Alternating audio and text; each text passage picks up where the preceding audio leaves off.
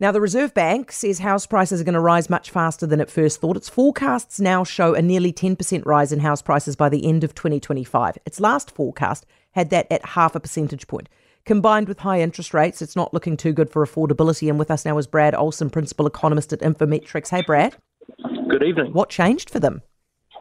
Well, I think, I mean, the real data has been coming forward that does show uh, that the housing market looks like it's reached a bottom a lot quicker than uh, expected. If you uh, look at the most recent data, the Reserve Bank thinks that we're done, and in fact, we'll look data uh, out earlier this week showed that house prices have now been going up uh, in the last two months.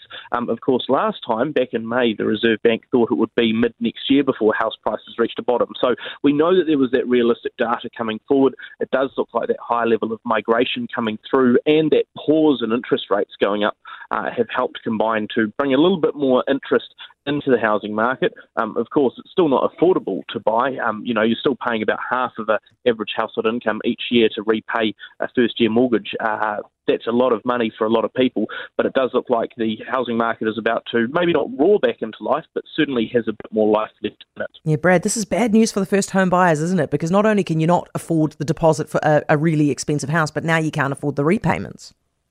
Well, exactly, and, this is the thing. I think the worry, probably looking forward, is that if the Reserve Bank does really expect that house prices are going to increase by about ten percent over the next two years, and also if they don't think they're going to be cutting interest rates anytime soon, that means you're going to have more expensive houses multiplied by still very high interest rates. That means that your repayments are going to go well above fifty percent of the average household income. That becomes, in my mind, very unaffordable. Now, the Reserve Bank does say that they expect these house prices to remain more around um, what they call sustainable levels. I'm a little bit perturbed by that because I look at house prices at the moment. I don't think they're particularly sustainable, and more importantly, they are. I'd hate to see what the Reserve Bank thought unsustainable was Brad, does it surprise you to see that? Because generally, I mean, it's accepted that if you have a high interest rate environment like we, we do right now, it depresses the house prices. So, does it surprise you to see that the interest rates are as high as they are and will be forecast to be through to 2025, and yet the house prices start climbing like this?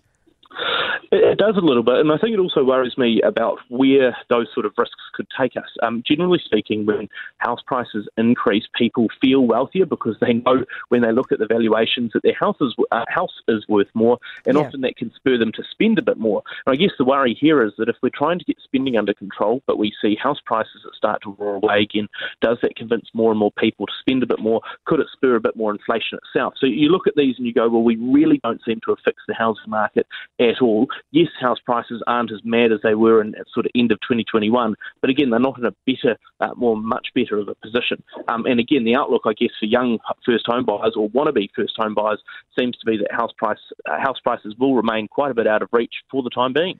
Brad, thanks for your time. Brad Olsen, Infometrics Principal Economist. For more from Heather du Plessis-Allan Drive, listen live to News Talk ZB from 4 p.m. weekdays or follow the podcast on iHeartRadio.